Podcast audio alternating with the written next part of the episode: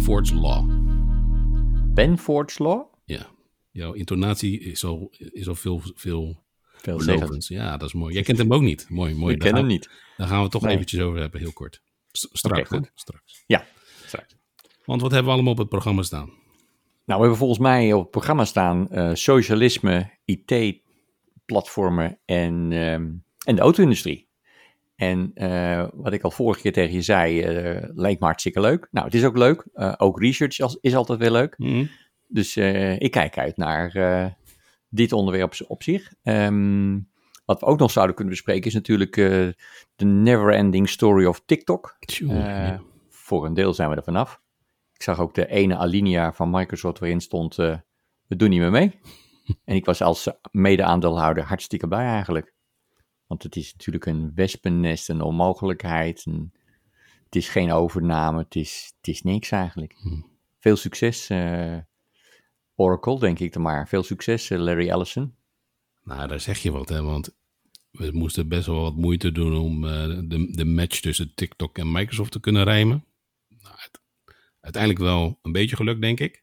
Ja, zeker. Maar om die nou met Oracle, dan denk ik helemaal van, joh, eh, ik, ik hou wel van uiterste om te gaan kijken waar zit dan vandaar onze connected uitdaging, hè, auto-industrie, platformen en socialisme. Maar TikTok en Oracle, nou, Ik denk dat de enige overeenkomstigheid is, eh, Larry Ellison is net zo'n soort type als, eh, als Trump. Ja. Zijn allebei op de deal uit. En eh, Trump is helemaal, een, zeg maar, in favor of Larry Ellison. En Larry Ellison, die heeft geld opgehaald voor, voor Trump. Dus die, ja, die doen het voor elkaar eigenlijk, denk ik. En voor eh, Oracle zou het een soort eh, laatste mogelijkheid zijn om eh, nog wat aan de cloud-inkomsten op een andere manier te doen. Misschien is straks AWS wel de lachende derde die, die dit moet gaan hosten of zo op termijn. Maar voordat het zover is en die Chinezen afscheid nemen van het, van het, van het, van het zeg maar algoritme, ik denk dat het tot die tijd gewoon niks is. ja, daar zeg je wat, hè. Zal het, zal het toch om het algoritme ook gaan? Niet alleen de user, user base en de technology, maar gewoon echt het... Nou In ja, de kern denk ik wel, maar de Chinezen hebben al aangegeven, ByteDance heeft aangegeven, dat we houden het nog liever helemaal tegen dan dat, we het, eh, dan dat ze inzicht krijgen in het algoritme. Nou ja, dat zegt al genoeg, denk ik. Ja, al, al dacht ik wel dat ik daar dan meer de Chinese overheid eh, hoorde propageren, of in ieder geval communiceren, dan bij Den zelf. Maar ja, Want dat is natuurlijk één pot nat onderhand af en toe. ja, nou ja, daar proefde ik wel heel duidelijk van, joh, we willen geen gezicht, gezichtsverlies eh, leiden, dat Chine- de Chinese overheid dan dusdanig zwak overkomt, dat ze maar om, eh, omvallen of buigen voor, de, voor de, nou ja, de zaken die de Amerikanen of de Amerikaanse overheid eist. Maar interessant. Ja, ja het is wel een. eh, ik vind het wel leuk dat we trouwens. ehm, we, we willen tijdloze ehm, afleveringen maken. Maar het is toch wel fijn om.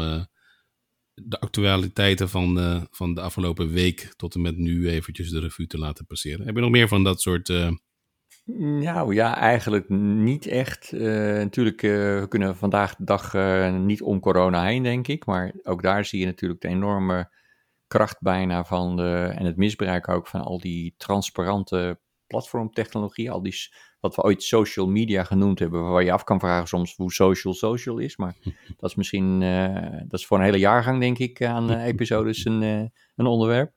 Ik zie wel dat de laatste tijd er meer mensen druk zijn over iets wat van ons allemaal is en hoe gaan we ermee om. En of dat nou de aarde is, of de ruimte is, of de grond is. Of, mhm. dat is wel een onderwerp wat, wat je steeds meer hoort. Dus dat, dat doet me wel goed, maar we zijn er nog lang niet uit. Ik denk, je gaat me nog even quoten. Althans, via mij ga jij nog ehm, Simon Sinek quoten. Maar dat heb je niet gedaan. Nee, Ik denk, je hebt toevallig mijn Twitter-reactie gezien eh, van afgelopen weekend. ja, Er was iemand die zei van ja, dat, we moeten echt iets anders verzinnen voor de term global eh, warming. En ik moet zeggen dat ik eh Simon Sinek daar wel de spijker op de kop vind slaan, vond slaan toen hij zei van ja, die vindt het namelijk ook. En hij zegt, we moeten zoiets noemen als climate cancer. Dan is het pas duidelijk van waar de, de ernst van de zaak. Hè? Als we global warming, global warming, nou fijn toch, wordt het wat warmer. Hè, dus, uh, ja. En hij zegt ook, Eens, ik snap wel wat wat je zegt. Maar aan de andere kant denk ik ook van als dat uh, climate cancer uh, een jaar in gebruik is, dan is het hoofdstuk net zo afgevlakt als de global warming. Het is, blijkbaar moeten we elke keer een soort van volgende extreme stap nemen om, om de duidelijkheid voor iets te krijgen. En dat, daar word ik eigenlijk af en toe wel eens een beetje triest van. Hm. Uh, maar ik ben het wel met je eens. Blijkbaar is de, de urgentie spreekt er niet meer uit. Het is, uh, global warming is geaccepteerd. Hè? Je zou je kunnen zeggen, ik vind bijvoorbeeld daardoor zie je nu dat er uh, her en der basis of beesten boven het gesmolten ijs uit beginnen te komen. Of het nou een basis is van de Amerikanen van vroeger, die ergens uit permanente ijs ontdooid is, zeg maar. Of het is een, een of andere beer die ergens gevonden wordt met de neus nog intact uh, van uh, tigduizenden jaren geleden. Ja, ik, ik hou me hard vast wat dat betekent. Ja, dat is waar. Nou ja, om toch zijn pleidooi ook nog even af te maken, want hij had er twee argumenten. Dit was de eerste. Ja. Tweede, hij zei, ja, weet je, we noemen het global warming, plus we zeggen we moeten onze planeet redden. En hij zegt, joh, dat is kolder. Onze planeet die gaat het prima redden. Het is, alleen wij niet. Alleen wij niet, inderdaad. Hè? Dus ja. we, we, moeten de urgentie leggen op het menselijk ras. Hè? We hoeven ja. niet to save the human race. Nou ja, dan is de sense of urgency misschien wel een stukje hoger. En, en los of je het nou, ik ben het met je eens, hè? waarschijnlijk wordt de volgende term ook weer ingeburgerd en afgevlakt. Maar uh, ik vind het nog, wel, nog steeds wel uh, hout snijden wat hij daar zegt. Dus, uh, nou, wie weet. Klopt. Klopt. Dat was, was een beetje jouw paradepaardje, toch? Je stokpaardjes bedoel ik. Uh, het, het klimaat. Simon Sinek? Of, nee, de, het klimaat en de... Uh, klimaat, ja, nee, ik, ik hou me... Ik, ik, bij mijn dan Kijk, ik, van, van, van jongs af aan ben ik druk bezig geweest met uh, meteorologie. En wat, wat zie ik en wat betekent het? En dat beweegt zich de laatste tijd, de laatste jaren helemaal naar, naar de schone, schone lucht, zeg maar eventjes. Ook zo'n algemeen iets wat we vanzelfsprekend vinden, net zoals schoon water. Maar uiteindelijk uh, eigent iemand zich iets toe. Um, en dan uh, in het belang van vaak het individu. En dan uh, wordt het wat minder schoon. En als dat maar langzaam genoeg gaat, dan, dan maken we er ons niet zo druk over. Totdat een bepaalde magische grens blijkbaar over is. En dan is het een soort onherstelbaar proces geworden. En moeten we heel hard werken om het nog terug te krijgen. Ja. Um, dus dat, maar dat is een heel stokpaardje op zich, zeg maar. Ja, nou ja, dat, dat, dat geeft toch niet. Soms denk ik wel van, nou, ik heb niet heel veel tijd, maar de tijd die ik heb op een dag is een vrije tijd bedoel ik, is een, is een, is een, is een uurtje de Netflixen. Ik kijk van echt van alles nog wat vanuit uh, documentaires, hè, vandaar dat hele connected stuk, maar nu weer een science fiction waarbij de aarde wordt bedreigd door een uh, inkomende meteoriet, of komeet, een meteoriet volgens mij. Ja. En soms zou ik dan wel wensen dat zo'n. Het mooie van zo'n stuk is. Joh, je hebt gewoon zo'n counter. Hè, over 174 mm -hmm. dagen slaat hij in en dan weet je, einde mensheid. Tenzij we iets hebben verzonnen. Mm -hmm. Dat is een beetje de pest van dat, uh, dat global warming of global cancer of climate cancer. Dat was het verhaal natuurlijk, climate cancer. Um, ja, daar zit geen teller op. Uh, ja, de zon die gaat ook een keertje ophouden met branden. Maar ja, dat is waarschijnlijk over een paar miljard jaar. Hè, dus, ja, klopt. Is het ook. Uh, die, die, sense of urgency is in ieder geval heel ver weg. Uh, climate uh, ja. cancer een stukje dichterbij. Alleen mensen weten ook nog niet, is dat nou morgen? En ja, als ik dan weer zo'n brandbrief vanuit bijvoorbeeld de correspondent hoor over het water komt. en dat mm -hmm. we gewoon, als we niet oppassen, gewoon weer alles onder water hier staat. Ja, ja. ja ik, ik zag van de week een artikel en daarin stond de timeline van de energietransitie. En het probleem daar.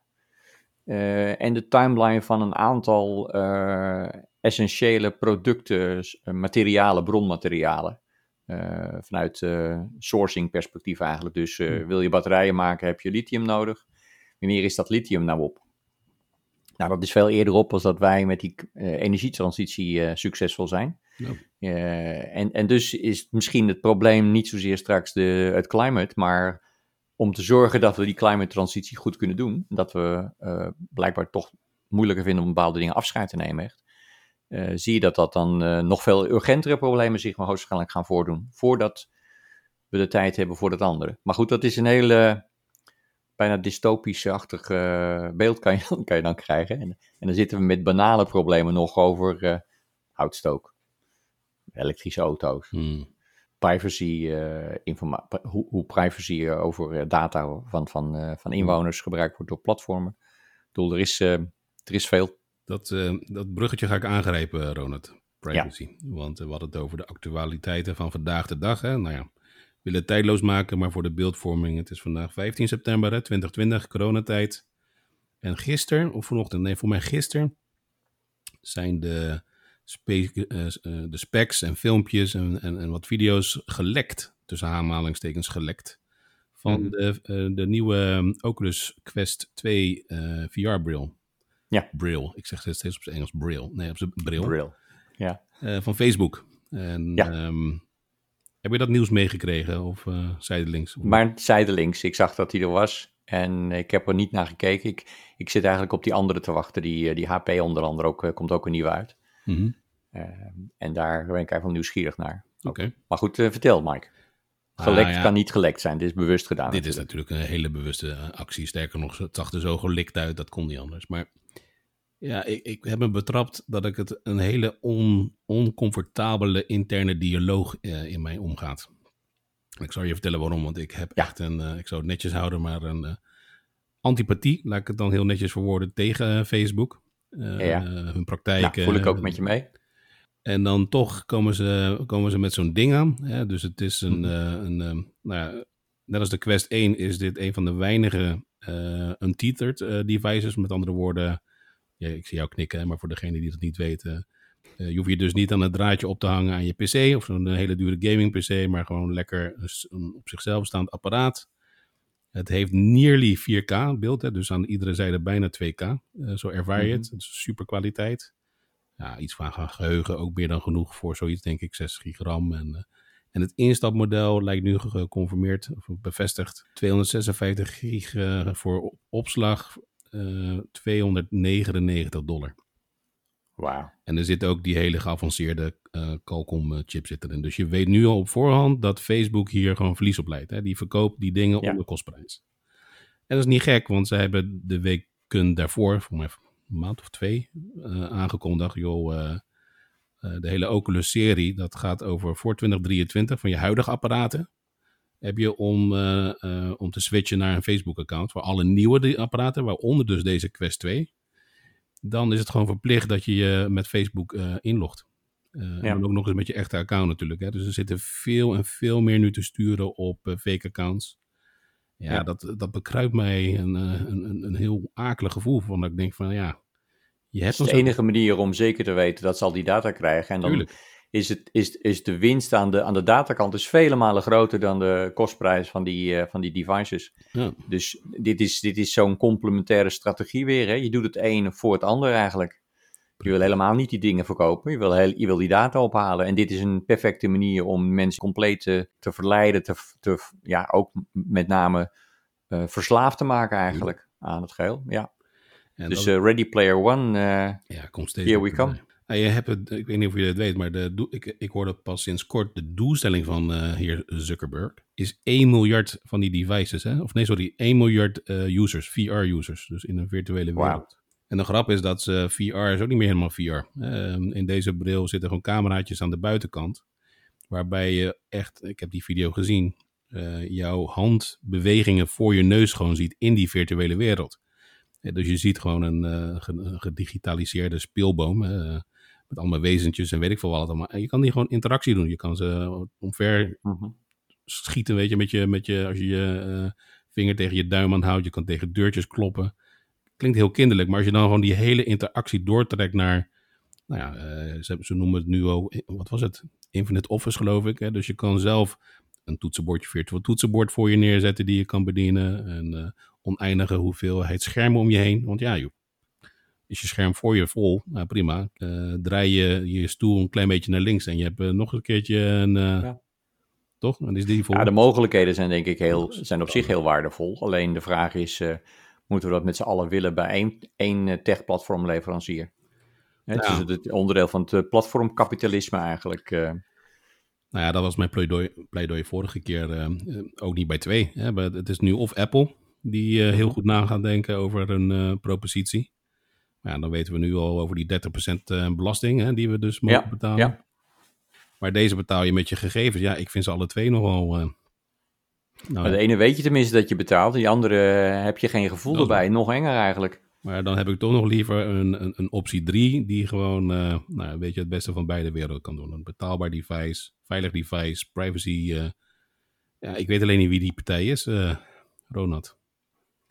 Ik zet mijn, mijn kaarten staan nog steeds op Microsoft. Wat dat ja, bij mij ook. Maar ja, goed, wij weten alle twee waar we vandaan komen. Ik weet niet, soms denk ik van, is dat mijn eigen bubbel? Is dat mijn eigen Microsoft hart wat toch nog klopt?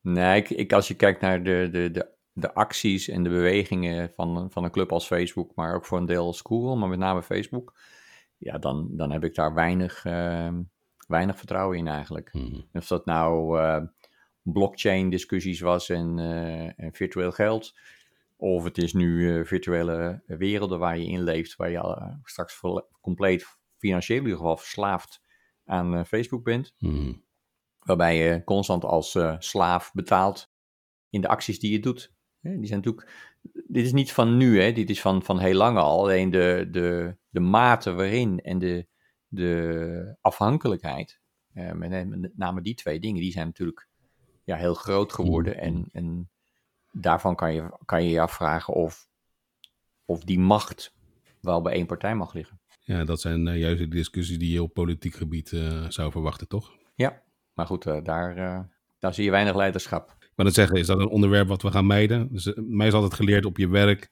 niet over geloof en niet over politiek. Dat zijn de twee... Nee, dit, ik, ik, ik denk dat we er al genoeg doorheen laten sijpelen, zeg maar. we lekken op onze eigen manier onze mening. Dat is waar. En politiek hoeft er van mij niet expliciet bij, of geloof ook niet. Ik heb er niks tegen. En iedereen heeft daarin, wat mij betreft, recht op zijn eigen gedachten. Mooie gedachten.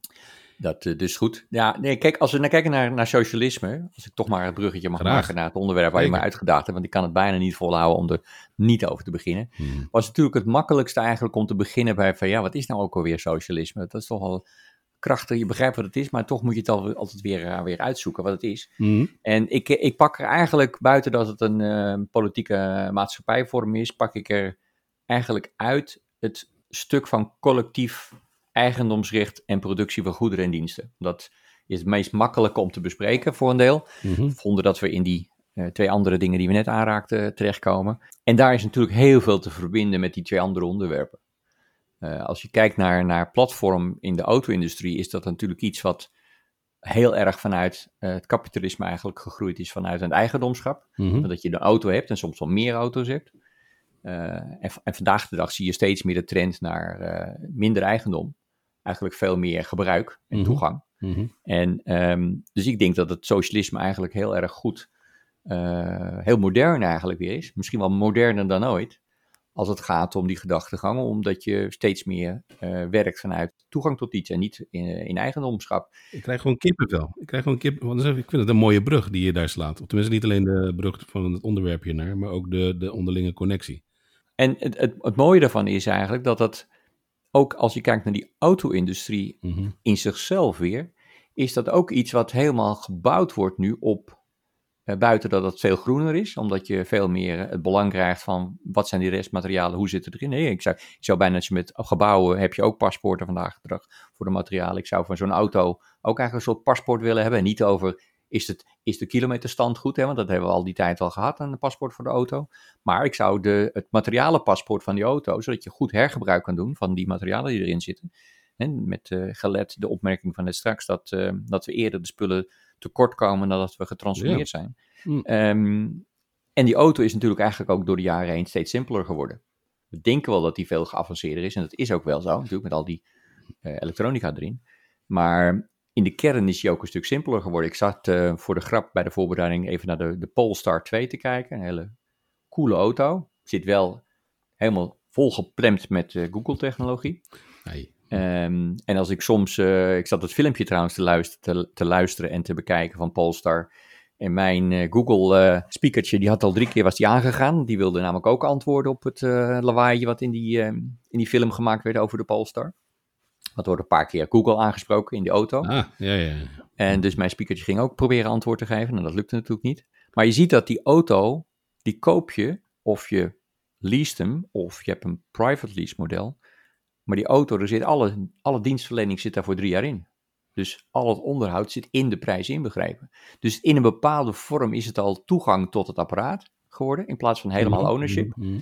Ehm, en het is, eh, net zoals bij dat, dat al lang gewend zijn eh, bij de Tesla's van deze wereld, is dat het eh, software upgradable is. Het is over the air is, ja. er, is er een update. En voordat je het weet eh, zit er weer wat bij. Of, of gaat er net zo makkelijk wat af. als, het, als de spelregels veranderen. En dat is wel wat je bij de platformtechnologie, bij de autoleveranciers Mhm. al een tijdje ziet. Hè? De, de, de, de MEB, de, de laatste versie van de Volkswagen-concern. Dat zeggen, ja, dat de- klinkt als de Platform. Ja. Ja, ja die, eh, die heeft weer een nieuwe versie uit. En dan zie je ook, eh, een beetje in de analogie misschien met de technologieplatformleveranciers, je ziet dan dat zo'n, je, je, je, koopt cloud-technologie bij Amazon of bij Microsoft eh, of bij Google. En in dit geval koop je een, een technologieplatform bij, bij Volkswagen Concern. En, en, en Ford heeft dat dus ook gedaan, dus die heeft datzelfde platform. En die auto, ja, die, die onderscheidt zich straks alleen nog maar door de carrosserie, denk ik, en de kleur. En niet door het, platform, het onderliggende platform. Dat is, eh, is letterlijk hetzelfde. Nou ja, dat is misschien dus wel goed om de attributen even aan te stippen en uit te lichten. Dat, dat, dat zijn ze. Eh autoplatform, wat ik daar heel mooi aan vind, is dat het ooit is ontstaan. eh, precies dat. Hè? Dus de onderlaag, je hele ophanging, je security, hè, je, je firewall. Wat, wat ik ook grappig, altijd grappig blijf vinden. Hè? Dat, dat de, de term firewall gewoon uit de auto-industrie komt. En dat de tech-industrie dat heeft overgenomen. Maar dus, dat zijn, die ontwikkelkosten zijn gewoon het duurst van de auto. Hè? Dus het platform, de ophanging en al die zaken die ik net noemde. Ja, en feitelijk is dan alleen de carrosserie nog het onderscheidend vermogen. Eh, wat ik ook wel mooi vind is dat ze het cross-branding doen. Hè? Dus vandaar VAG. In Volkswagen heb je platforms die, eh, nou ja, volgens mij een Polo en een, eh, wat is het, A3, Audi A3, zelfde platform op Seat eh, wordt die gedeeld. Ja, Nou ja, hoe slim is het hè? om al die kosten uit te smeren? Klopt. Maar eigenlijk is dan, hoor ik je misschien niet expliciet zeggen, maar dat de eerstvolgende stap is, ik zie het er niet gebeuren, maar je- dan zou het echt een platform zijn vergeleken met een tech-platform, dat je het white label doet. Dat ze zeggen, nou, dit is onze productielijn. En eh, joh, als jij een goed idee hebt voor een auto, zet je eigen carrosserie er maar op. Maar dit zijn de aansluitvoorwaarden. Ik hoor je dit niet zeggen, maar dat is wel waar mijn gedachten heen... eh, Nee, maar dat, dat, dat, kijk, binnen het concern zelf, binnen die combinaties van eh, PSA, van waar Peugeot, Citroën en Opel bijvoorbeeld in zitten, of eh, het concern waar Fiat en Chrysler in zitten, daar zie je binnen dat concern zie je dat natuurlijk al gebeuren. Hè? Mhm, dan, mhm. precies wat je zegt is, al, is daar al gebeurd. Je ziet ook dat die platformen zo kostbaar zijn dat ze dus heel lang erover doen voordat ze zo'n nieuwe hebben. Dus zo'n zo'n Fiat, als je kijkt naar de Fiat 500 eh, tijdens de research, zo leer je ook nog wat. ja, ja, Dus, ja, dan zie je dat dan zo'n zo'n platform eigenlijk al te oud is. En dat je dus met een, eh, een platform van 15 jaar zit. Dus je morgen een nieuwe Fiat koopt, heb je dus eigenlijk een auto van, die eronder zit van 15 jaar oud. ja, dat, en dat zie je dus ook wel op een aantal zaken. Ik merkte dat in mijn laatste Peugeot heb ik dat bijvoorbeeld gemerkt. Een nieuwe auto, maar toch met oude technologie voor een deel erin. Je ziet dat meestal aan de, aan de audio en aan de, de navigatietechnologie. Ja. Eh, dat was zelfs tweesoortig daarin, in die toenmalige Peugeot. Ehm, maar je ziet dat die platforminvesteringen zo groot zijn dat ze dat moeten blijven uitmelken. Maar aan de andere kant zie je dat de technologische innovatie zo snel is gegaan, dat eigenlijk dat platform al vrij snel veroudert. En dat, dus die verouderingssnelheid die we in de IT gewend zijn, zeg maar negen maanden, dan worden de spullen alweer vervangen in zo'n rekencentrum. Dan zijn ze vaak al eh, eh, inefficiënt geworden. Eh, dat is met de auto-industrie eh, is dat een veel lagere snelheid, een veel lagere kloksnelheid. Mhm. En dus is de aanleiding om dat te blijven gebruiken, dat oude platform, eh, is, is, is ja, logisch. En als resultaat koop je dus een nieuwe oude auto eigenlijk. Nieuwe en oude de vraag is, ja, wil je die nieuwe oude auto hebben of wil je eigenlijk alleen maar vervoer hebben? En ik denk dat we uiteindelijk steeds meer naar vervoer gaan in plaats van naar de auto waarin we dat vervoer doen. Ja, dat is een trend die je wel in heel veel branches ziet. Hè? Je koopt ook geen lamppas meer zo meteen, maar licht. Hè? Dus je betaalt per lumen bijvoorbeeld. eh. Ja. ja, nee, interessant. Ja, eh, je merkt het, ik, ik heb zelf nooit Tesla gereden, maar ik merk het wel aan Tesla-rijders, hè, die gewoon ook echt soms gewoon een sprongetje in de lucht kunnen maken alsof ze weer een nieuwe auto hebben gekregen door zo'n zo'n over-the-air update van hé, hey, ik kan nu even weer dit met mijn eh, autopilot. Of hé, hey, ik kan weer eventjes een uh, kilometertje of 50 meer op een, uh, op, op, een, uh, op een hit of een lading, hoe noem je zoiets? Ja, ik vind het wel, het, het, is een andere manier van denken inderdaad. Andere Ja, manier. en, en kijk, je ziet dus steeds meer dat die auto, je zag dat op een gegeven moment tijdens de versimpeling van het productportfolio van Tesla, dat er minder verschillende batterijkwaliteiten kwamen of eh, capaciteiten. Hmm. En dus koop je dus een auto met een grotere batterij, maar je mag maar een kleinere batterij gebruiken. Maar als jij dus weer daarna weer meer betaalt, dan wordt de rest van die batterij ontsloten. Ja. Eh, en zo kan je dus eh, steeds meer met datzelfde, maar kan je ook door innovatie weer wat anders doen met die auto's, zoals je het net al beschreef. Of wat minder doen, want er is bij sommige van die software-updates ook het nodige afgegaan, eh, omdat de wetgeving veranderd is. Doe maar denken ineens aan software. Van, je hebt natuurlijk de hele freemium modellen van, nou, je kan hem gratis gebruiken. Dat is waar je nu Zencaster gebruiken.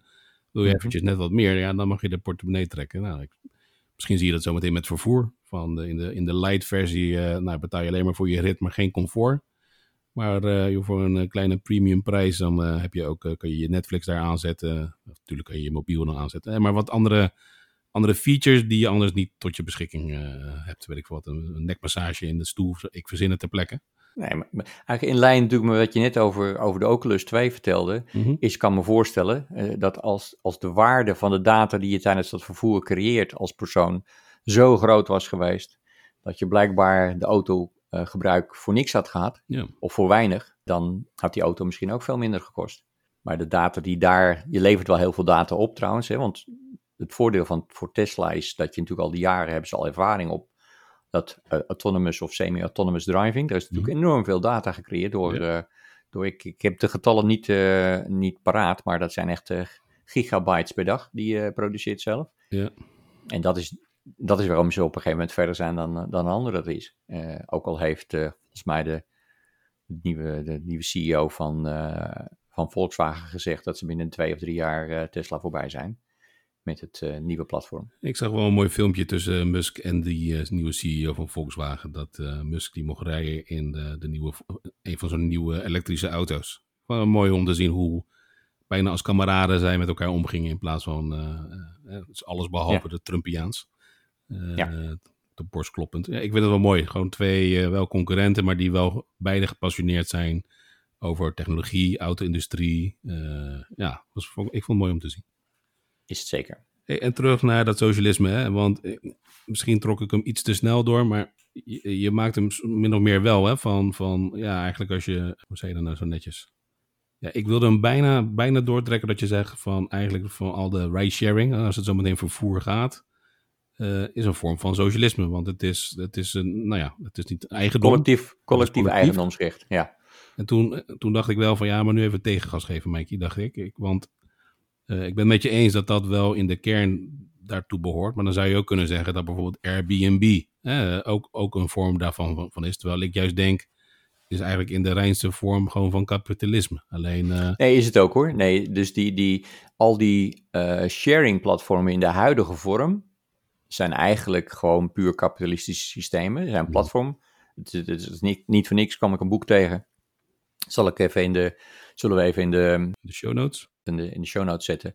Want ik zag dat, er, eh, dat de auteur zo erg eh, ja, gepassioneerd is over het onderwerp dat hij het boek ook cadeau geeft. Dus je kan ook gewoon een pdf downloaden. Uh, mooi. maar dat gaat over die, over die platformen en, en de, eigenlijk een soort van kapitalisme die die platformen zijn. Bij, bij, zowel bij Airbnb als ook bij eh, bijvoorbeeld eh, eh, de, de takeaways van deze wereld. Dus da- daar waar dat platform zo groot is dat het alles overheersend is. En dat is ook de enige manier voor zo'n platform om te overleven.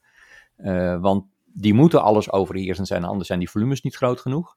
Maar dat geldt ook voor Uber bijvoorbeeld. Mhm, mhm. Die platformen zijn natuurlijk verre van sociaal. Zeker. Want de enige manier, als je het helemaal breed omschrijft, dan is dat typisch wat eh, de gig economy eh, heet. Mhm. Kijk, die, die, die medewerkers in die gig economy, die, die doen een ding voor weinig. Ja. En dat is, weinig is relatief gezien afhankelijk van het soort eh, sector. Hè? Dus dat of er nou een, een Amazon-chauffeur is, of het is een eh, takeaway-bezorger, of een restaurant, Mhm. of het is eh, ik die voor GLG consulting doe, voor paid by the minute. En op tijd reageren als ik een aanvraag krijg. Want je een beetje dan... sluikreclame te doen, meneer Scherpen? Nee, ik, ik, ik probeer het allemaal in perspectief te brengen, Mike. Ja, dat is, dat, is de, dat is hoe ik in elkaar zit. Nee, maar het is geen sluikreclame. Ik zeg zeker geen sluikreclame voor, eh, voor die platformen. Ik denk dat je het onafwendbare beweging, Maar je moet er wel bewust van zijn wat het betekent. En dan Mm. kan je eh, be- eh, bewust een keuze maken over of je eraan mee wil doen of niet. En voor mij, is het, voor mij is het meer een experiment van wat gebeurt er als ik eraan meedoe? Hoe, hoe ervaar ik dat? Wat betekent dat? Ja, misschien moeten we. Ja, jij, jij doet het al, denk ik. eh, tot bepaalde hoogte dus. Maar misschien moet ik er ook gewoon aan geloven. Nou, eh, ja, ik weet niet welke ideeën nog. of welke ehm, platformen je daar nog meer hebt. Ik, ik weet bijvoorbeeld. eh, Mechanical Turk is een hele, hele low-level variant eh, daarvan. Van een soort gig economy. Ja, is Maar het ook. daar heb ik echt begrepen dat dat bijna tegen slaver, slavernij aan Het loopt. zit- zo, zo. Het zit in- allemaal tegen slavernij aan. Ja. Of het nou eh, PostNL is die gisteren in de monitor, wat mij betreft, onthuld werd hoe het echt in elkaar zit met die onderaannemers die die pakketjes allemaal rondbezorgen nu. Hmm. Al jaren en nu nog meer door corona. Dat zijn eye-openers voor sommige mensen als het gaat om hoe worden die mensen afgerekend en is er een keus? En dan kan PostNL wel zeggen, ja, ze hebben een keus. Eh, ik denk dat de enige keus die ze hebben is met z'n allen in één keer stoppen en dan eh, zien we hoe kwetsbaar het is. Want dan werkt het niet meer namelijk. Maar dat gebeurt niet. Het is wel raar hoeveel, eh, misschien is wel de, de reinste vorm van luxe wat wij ook hebben. Want, want wij rekenen geen cent voor deze podcast. Wij doen dit in onze eigen tijd. We doen het in onze... Ja, het is wel raar hoe geld en waarde en, en, en loon en dat soort dingen werken. Hè? Want ja, voor ons is het een luxe dat we het kunnen permitteren. Ja. Eh, natuurlijk hopen we stiekem, eh, nou niks stiekem, maar dat we, dat we mooie exposure hebben. Dat mensen ons beter weten te vinden. Jij, Zeker. eh, jou vanuit ehm, David Dimson. Ik ga bl- blijven proberen, eh, Ronald. Nee, maar die, die zet het elke keer goed. Dus je moet niet meer erbij zeggen Ja. dat je blijft proberen. Je doet het gewoon goed. Ik doe het gewoon goed. En, en jij vanuit eh, WinVision en vanuit gewoon ook wie we zelf zijn als, als personen. Persoon, tuurlijk. En, en dan zie je dat de, de andere kant van, die, van de platformtechnologie is natuurlijk dat je voor 0 euro een uitzending maakt. Anders dan onze eigen tijd en onze eigen investering. Maar we betalen niets aan een productiemaatschappij, we betalen niets aan een uitzendrechten, Mm. betalen niets aan het zorgen dat deze boodschap naar de, nou, wereldwijd beschikbaar is. En dat is natuurlijk de enorme kracht die innovatie gegeven heeft. Mm. Maar het heeft ook een, eh, heel veel kwetsbaarheden opgeleverd. Oh man, ik krijg gelijk weer ideeën hier door dit gesprek. hè. Want ik denk, ja, dat is, niet, dat is niet waar wat je zegt. Want we hebben ook spullen gekocht. Sterker nog, jij hebt een eh, best apparaat eh, besteld. En gekocht en gekregen. Ja, Eh, je hebt een mooie eh, apparatuur daar ik heb hem in één keer afgeschreven. Ja, ja. Dus voor mij is, die, eh, is Ja, het nu Nee. kosten. Ja, Ik denk dan toch stiekem met mijn... nou, niet stiekem. Ik denk dan toch aan die kwetsbare groepen. Hè, waar, nou ja, of de bezorgers of als daklozen of wat dan ook. Hoe mooi zal het zijn? Ik noem het altijd... nee, niet alleen ik, maar tech for good. Hè. Hoe mooi zal het zijn dat we ook iets hebben dat je kan zeggen... joh, laten we een keer die kwetsbare groepen een stem geven. Ja. Weet je, want... nou ja, nu is dat... Nou, als iemand een goed initiatief, en, en anders, eh, we gaan zelf sowieso natuurlijk ook op zoek naar eh, initiatieven, Mm, dan, eh, dan leveren wij de, de mogelijkheden, eh, de tijd en ruimte, om het maar zo te zeggen. zeker. En dan, eh, ja, dan, dan doen we dat eh, heel graag. En nu doen we het door eh, erover te praten wat we zien, voor een deel, ja. in die kwetsbare omgevingen. Eh, en datzelfde geldt natuurlijk voor scholen ook. Hè. Voor scholen en, en technologie is ook altijd een kwetsbaar dingetje gebleven. En eh, als het gaat om, is er wel veel ruimte? Zijn er mogelijkheden? Worden er mogelijkheden wel uitgenut die er zijn? Mm, TikTok, wat we vorige keer riepen, is natuurlijk ook een vorm van mogelijkheid geven om, ehm, om je informatie te delen zonder dat je daar in de studio duikt. Eens. Nou ja, volgens mij hebben we mogelijkheden zat. En ehm, wij doen het dus nu vanuit onze eigen studio. Eh, mochten we wat meer sprekers hebben. Ja, we zitten in Vianen, hebben natuurlijk een hele studio tot onze beschikking. Die, ik wil niet zeggen ijdel staat. Maar die gewoon tot onze beschikking. eh, dus als we dat gewoon tijdig reserveren, kunnen we daar gebruik van maken. Sterker nog, we hebben een werkcafé op de begane grond waar iedereen eh, lekker kan zitten. Een bakje koffie steeds. eh, ja, dat is misschien de iets minder kwetsbare groep die Vianen daarvoor kan komen. Maar iedereen wees welkom. En hetzelfde geldt voor jou natuurlijk. Ja. Ja, dat is wel, ja, aan de ene kant is het mooi, en aan de andere kant wel weer eh, confronterend. Hè? Dat, dat mensen die in armoede leven toch wel vaak de beschikking hebben over zo'n telefoon. Ja, dus eh, het begint echt gewoon een primaire levensbehoefte te, te Ja. zijn. Maar dan nog hè, met het idee dat stel dat je dakloos bent en stel dat je, joh, je hoeft inderdaad maar een Albert Heijn in te lopen, geen, eh, geen fluit te kopen. Je, je hebt daar een wifi tot je beschikking, je kan daar een bakje koffie pakken. Je kan daar je telefoontje naar, naar boven en maar gewoon iets, iets, nou ja, iets creëren. Dat is wel, wat dat betreft is dat wel, eh, misschien is het gewoon de creatie-economie. Niet de sharing, niet de gig. Ja, feitelijk de gig is iets van creëren, toch? Soms is het antwoorden, soms is Ja. het content. Mooi. Tech-platforms, auto-industrie, socialisme. Ja, jij vroeg me ook nog eens van, bedoelde ik nou socialisme of communisme? Dat was ook wel een goede vraag meer. Ja. Ik ben blij dat je socialisme hebt gezegd, want communisme was een stuk moeilijker geweest. Maar ik dacht er even, omdat je toen, omdat het heel veel in de vorige, in de vorige episode Hmm. hebben we het heel lang over eh, TikTok gehad. Dus ik dacht Ja. even dat daar de associatie met communisme zat. Maar eh, nee, ik denk dat dat stukje uit socialisme gehaald hebben, wat, eh, dat niet alleen die politieke maatschappijvorm was, maar ook die, eh, en die Mhm. filosofie. Maar met name ook het, hoe ga je met spullen om? En, en het eigendomsrecht van je goederen en diensten is natuurlijk ook, hoe ga je met de, gewoon de, de openbare ruimte om? Eh, ook daar zullen we socialer mee om moeten gaan. En niet iemand die de grootste zak geld, heeft of de grootste mond heeft, het eigendom van een, eh, van een aantal vierkante meters grond, het zich toe-eigent en daar met z'n allen parkeergarages op zet of eh, met z'n allen grote kantoorpanden neerzet. Hmm. Of grote hotels die we nou toch niet meer kunnen vullen. Ook daar Ja. zou, ehm, zou leiderschap nodig zijn om, om een, een- een verandering te realiseren in, het- in het gebruik van die publieke ruimte. Wel grappig hoe je dat schetst. hè, Dat ik, ik, merk gewoon dat mijn eigen fanta- fantasie, en dat is wel toen ik wat eh, jonger was. Ik zat me wel eens te, af te vragen, hè, van als je over de hele wereld, de hele wereld in ogenschouw neemt, zou er nou echt geen stukje vierkante meter zijn die je gewoon nog kan claimen? Dat je kan zeggen, joh, dit is mijn land. Weet je, dat, Nou ja, als je genoeg geld hebt, Mike, dan koop je een heel eiland. Dat gebeurt nog steeds. nee, ja, dat snap ik. Maar dat is, dat is, dan koop je het, dat, dat- daar zeg je het al. Dan koop je het. Dus het is al een eigendom geclaimd van iemand anders. Dat bedoel ik. Ja, nee, dat klopt. Ja, en soms is het van niemand, maar er is er iemand dat, dat, die zegt dat het van iemand is. Maar dat is een, dat is een moeilijk ding. Er is- ook een tijd geweest dat je op, zeg maar onderdelen van de maan kon kopen, weet je wel. De voorkant en de achterkant. Toen, eh, dat is per definitie van niemand. En toch kon je het al kopen. Ik heb wel eens ehm, documentaires gezien van Jacques, eh, hoe heet hij nou? Pesco. Eh, hij is eh, onlangs overleden. En, eh, ja, wat is hij? Is een industrieel ontwerper, maar ook een soort eh, activist. En eh, hij ontworp ehm, eh, gebouwen en wegen, hele steden zelfs.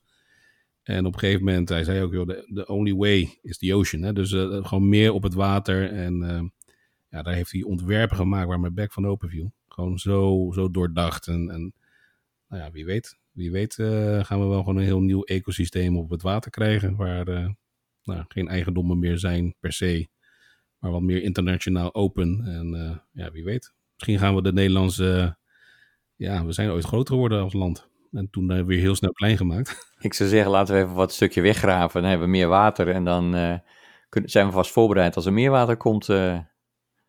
ik zag, Ja, ik zag dat Microsoft die, die, die, die tank uit de zee heeft opgehaald en gezegd heeft, nou, de storage in de zee, dat kan eigenlijk best wel. Ik Ja, zag wat fotootjes daarvan. Ehm, dus ja, maar ja, ook, ook dat is natuurlijk al helemaal verdeeld, hè. Ook, da- Ja. ook de zee is al helemaal netjes eh, in kaart gebracht en, eh, en doorkruist. En daar zit nog regelmatig gevechten over, dit is van mij, nee, ik wil het ook graag hebben. Dus nou, nou vind ik het dat van mij is. Ja, er zijn een paar, paar, ik weet ze niet uit mijn hoofd, hè, maar er zijn een paar volgens mij die eh, zijn geclaimd. En degenen die dat hebben geclaimd hebben wel gezegd, joh, dit is vrij. Hè? Dus het is, Oké, eentje heet micro. Maar dat, ja, ik weet niet. Ik heb een hele gekke fantasie dat ik denk van, oh man, dat lijkt me zo, zo geweldig. Om, eh, het is de ultieme vorm van vrijheid, denk ik. Ik denk dat het ontzettend afzien is. Eh, nou, misschien gaan we dat alleen maar in VR dus doen dan. dat is ook mooi. Dat Hey, Ongelimiteerde hoeveelheid van. ja. Nog wel. Ja, absoluut. Nog wel. We moeten een keertje hebben over, over eh, ik wil zeggen bitcoin, maar dat is, een, eh, dat is niet wat ik bedoel. Maar hetgeen wat er onder blockchain. Ja, Ik zag laatst wel een, eh, ik denk dat we eens een keertje een aparte epi- episode eens een keer aan moeten toewijden. Over blockchain. Eh, ik weet niet hoe jij erin staat. Hè? Mijn, mijn standpunt is dusver nog van het is een technologie, technologische oplossing die nog een probleem zoekt. Dat is mijn standpunt. Mhm. Ik weet niet hoe jij daar, eh, of je dat deelt. Ja, of dat je denkt, ik, nee, ik volg daar wel heel end in. Ik, ik, je hoort er ook de laatste tijd niet zo heel veel meer van. Het was erg gehyped en was, alles, was, alles moest met blockchain. Ook als het Mhm. eh, met andere technologie hartstikke goed kon, dan kon het opeens niet meer en moest het met blockchain. Ja. Ehm, ik denk dat de consequenties van blockchain, dat die de technologische consequenties, dat die er ook zijn. En dat er dus ook bedrijven zijn die denken, ja, hm, dan maar niet. Ehm, ik, ik kom wel heel end met je mee ja, in die, eh, in die gedachtegang. Nou ja, totdat, en ik denk nog steeds hoor, maar totdat ik van de week zag ik een artikel en, ehm, over een toepassing waar blockchain wordt eh, verwacht of misschien al zelfs ontwikkeld. En dat heeft eh, wel gemaakt, te maken met VR, namelijk eh eigenaarschap en ook met eigenaarschap namelijk. Dus sterker nog, we hebben stiekem toch die Connected gedaan live in de uitzending zonder dat we het wisten. Nee, maar wat ze daar hebben bedacht is van, weet je, waarom is er nou toch een best wel een levendige economie in VR of überhaupt in, in, in nou ja, dat heeft alles met status te maken. Hoe mooi vinden, en dat zijn wel vaak de jongeren, maar als zij een bepaalde, als je kijkt naar Fortnite, kost niks, maar ze, ze betalen goud geld voor een bepaalde outfit. Mm -hmm. En ze zeggen, joh, voor blockchain zou je dus wel echt een, een uniek stukje kunnen toewijzen, kunnen kopen. Ook al is het een kopie hè, mm -hmm. van, dat je wel kan zeggen, daar zijn er maar duizend van. Oh, oké. Dus als jij dan op een gegeven moment, ja, wel een van die duizend bent, wereldwijd, ja, dan ben je toch wel een soort van uniek, toch? Je hebt, Ja. net als, nou ja, Maar dat dat is komt, een Lamborghini. komt dat omdat je eigenlijk de partij die zegt het is een einde hoeveelheid niet vertrouwt, omdat ze net zo gemakkelijk met drie, knup, drie drukken op een knop er weer 20.000 produceren. Ik, ik vond dat bij die, die trading cards, die card games, vond ik dat zo interessant, dat ze dus eh, duizend kaarten printen van een bepaald iets, met een bepaald beest erop of een bepaald Mhm. wezen of wat anders. Ja. En er zit een gouden randje omheen en opeens eh, zijn ze een jaar later zijn ze heel veel geld waard. Maar uiteindelijk is er natuurlijk iemand die gewoon de drukpers aanzet of de Ja. printer aanzet. En, en als die dus niet in staat is om meer te printen, ehm, dan blijft het dus die duizend die het initieel eh, waren. Exact. Ja, Ja. Dat is met, met geld natuurlijk, eh, is dat al jaren hetzelfde probleem. ik wou het zeggen. Als je de drukpers Ja. hebt, kan je gewoon printen. Nee, maar dat is een van de mooiste eh, artikelen die ik ooit heb gelezen over geld namelijk. Ik weet, niet, ken je dat verhaal dat, waar, waar dus werd betaald met stenen? Nee. Bij een of ander eh, Aziatisch klein eilandje. En eh, nou ja, op zich de circulatie van stenen is gewoon vrij beperkt. Hè. Die zijn eh, totdat er een, een, een of ander, uiteraard een, west, westeling, die kwam er op zijn schip, die kende dat principe en die heeft een hele grote steen, weet ik veel wat, hoeveel kilo.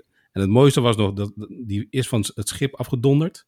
Maar er waren getuigen en zij wisten dat hij dus die steen, en, en toch was hij dus steenrijk, nou letterlijk steenrijk. Nou, misschien komt het wel daarvan aan. Steenrijk, omdat ze wisten dat hij eigenaar was en dat dat ding op de bodem lag. En, en, en- het praktische was ook vaak, ja, het is super slecht te, te onderhandelen, tenminste af, uit te wisselen. Mhm. Dus eh, nou, ze hadden hele logboeken van, oké, die grote steen daar links bij die boom, ja, die is van Ronald. Ah ja, dat weten we. En op zo'n manier werd er dus, was dat de, de ruilhandel. Ja, en als je er gewoon nagaat natuurlijk, eh, en zo gek is ons geldsysteem ook, natuurlijk. Mhm. Heel veel mensen realiseren dus, eh, dat. En daarom eh, zie je af en toe dat ze of in de bitcoin stappen, omdat daar eh, wel of niet meer volatiliteit is, waardoor er geld te verdienen. Want als het helemaal stabiel blijft, dan, dan neemt het niet in waarde toe. Als er geen schaarste ontstaat of een vermeende schaarste. Wat we wel moeten doen is, als je het een leuk concept blijft vinden, drie andere onderwerpen. Of Ja. samengestelde onderwerpen. Ja, dat, dus we kunnen, ehm, we kunnen naar drie nieuwe onderwerpen of we kunnen drie nieuwe onderwerpen bedenken in de volgende uitzending. En dan wordt het nog spannender. Dat is next level. Dat is next level. Ja, en we moeten ze in de uitzending eh, vermelden natuurlijk. Dat is het probleem eigenlijk. eh. de burden ligt nou aan mijn kant eh, om ze te bedenken. Wat wat vind je van het idee dan om het toch een keertje gewoon te proberen, de volgende? We Ja, ik vind het hartstikke goed. Ik, vind, ik denk dat we er wel uitkomen hoor. Ik ben er niet zo bang voor eigenlijk. En we, en we hebben ook geen bel voor mijn neus staan met een opzoekvraag die ik dan eh, drie minuten krijg om het uit te zoeken. Drie minuten desk research in de uitzending. Eh, jij moet drie minuten vullen en ik mag daarna een Nee, verhaal. Nee, nee, dat, dat, dat eh, komt wel goed denk ik. Ja Mike, laten we de volgende, de volgende uitzending gewoon verzinnen wat we verzinnen.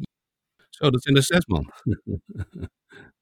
En, en dan moeten we tijdens die uitzending ook nog die zes onderdelen verbinden. Nou, het wordt een feestje, denk ik. Of je doet ieder twee, dat mag ook. Hè? Doen we alleen Ieder socialisme. Ieder twee. Ja, ieder twee. Ja, Ieder twee. Ja. En die, daar gaan we dus, eh, dan hebben we er vier in totaal. Dat is een makkelijke eh, som. En dan eh gaandeweg die uitzending gaan we, half, gaan we tegen het einde gaan we eens kijken of we ze aan elkaar kunnen rijgen. helemaal goed. Laten we dat vooral doen. I need to tell you about a code. A pattern of numbers. When you first hear about it, it, it seems trivial. But then you start seeing it over and over. hey Mike, je zou het nog hebben over Benford's Law. Benford's Law, dat is waar ook, Ronald. Bedankt voor die herinnering. Ja, mijn mond viel dus open toen ik eh, daarvan eh, van hoorde. Het lijkt het best bewaarde geheim te zijn. Zelfs de overheden wereldwijd willen er niet over spreken. Maar wat Benford's Law... Nou ik doe het eventjes nu uit mijn hoofd. Maar wat het inhoudt is dat als jij gaat kijken naar een, eh, natuurlijke reeks getallen... En, ehm, eh, dus die, niet gemaximaliseerd zijn op een bepaalde manier... maar of het nou eh, facturen zijn, of het nou de afstand is vanaf hier naar de sterren, gemeten in kilometers, mijlen of in jouw lengte, maakt niet uit. Er is altijd een vaste patroon ehm, die je daar terug ziet. Dus met andere woorden, als een waarde 2.364 is, pak, kijk je naar het eerste natuurlijke getal, hè, dus in dit geval 2. eh 7300, kijk je naar de 7. Nou, en als je dus die selectie pakt en dan gaat turven hoe vaak nou elk getal voorkomt, hè, dus van 1 tot en met 9, zou je verwachten dat het om, om en nabij voor alles 11% is. Hè? 11,1% maal 9 is 100%. Ja. Is dus niet het geval. Hoe ziet het er dan uit? Het ziet eruit als volgt eh, dat het getal 1, en nu zou ik bijna wel weer moeten gaan spieken. Wat was het, 17% uit mijn hoofd of was het zelfs meer? Ik weet het niet, maar ik, ik heb Weet nog je niet meer? gekeken. Je hebt nog niet gekeken? Nee, ik zit wel online gelijk nu te kijken natuurlijk, snap je? Maar Nou, eh, nou val ik door de mand. Het, maar het is, er, er komt een curve uit. Dus het getal Oké. 1 komt als het meeste uit. Ik, ik, ik meen eh 17%. ja, ik heb natuurlijk nu de spieklijn wel aangezet. Dus ik kijk gauw even met je mee hoeveel het is. En eh, dat is, eh 1 is volgens mij 30% 30 zelfs, ja. Ja, En, en, 2 is dan. en, eh, en de volgende getallen zijn eh 17 had je al goed, dus 17,6 is nummer 2. En het loopt zo, zo distributie is zo van 1 het meest naar 9 het minst. Maar 30% is gewoon bijna een derde. Van Ja. alle getallen dan komt het nummer 1. Het getal 1 op nummer 1. Het Precies. meeste voor. Is toch bizar? Ja. En als je dan nagaat waarvoor het wordt gebruikt hè, door, de, door overheid. En waarschijnlijk eh, dat ze daarom zo geheimzinnig erover doen. Is bijvoorbeeld voor fraude, fraudedetectie. Hmm. En dus als die Spannend. afwijkt, ze gaan. Ja, dus eh, jouw belastingaangifte, ook daar gaan alle cijfertjes gewoon dan in een eh, één, één grote pot. Mhm. En dan gaan ze Benford's Law op toepassen. En als, als die van die curve afwijkt, dan denken ze: hé, hey, hier moet mee gesjoemeld zijn. Wauw. Bizar, hè? Bizar. Waar kan je het nog meer op toepassen? Heb je nog voorbeelden, andere voorbeelden? Ja, we hebben het inderdaad toegepast. eh, toen we daarvan eh, hoorden, hebben collega's en ik eh, meteen verschillende use cases gepakt. Bijvoorbeeld met facturen. Mhm. om te gaan kijken of je inkopers of je toeleveranciers zich netjes gedragen. En daar hebben we inderdaad diezelfde curve gezien. Mhm. En ook eentje de, de- opgemerkt die ja, wel heel apart buiten die curve viel. Dus daar is ook wat onderzoek naar gedaan. Daar weet ik niet de resultaten. Maar eh, ja, dat is Handig. Ja, ik, ik, mijn hoofd draait nu rond met eh, heel veel mogelijke use cases. Dus, eh, ja, ik, Of ik is dat kan iets anders? Ja, bijzonder. Kijk, ik ken je natuurlijk ook met, met, met, met B-Sense. Zo'n pand heeft natuurlijk ook allemaal waardes. Het zou Mm. hartstikke interessant zijn om te kijken natuurlijk hoe zo'n pand al die temperatuurwaardes en anderszins zich gedragen. Tja, dan zeg je wat. Ja, Maar goed, dat is dus Benford's Law. Bijna vergeten. Dank bijna voor de vergeten. reminder. Oké, hartstikke Nou, goed. wie, weet, eh, wie weet in welke volgende episode of aflevering we nog eens een keertje wat toepassingen gaan voorzien. eh. Ja, ja, nee, spannend lijkt me leuk. Ik, eh, ik ga er gelijk naar, naar op zoek. En bij de volgende aflevering vertel ik misschien wat meer over mijn, mijn reis op Benford's Law. Oké, nou tot de volgende. Tot de volgende.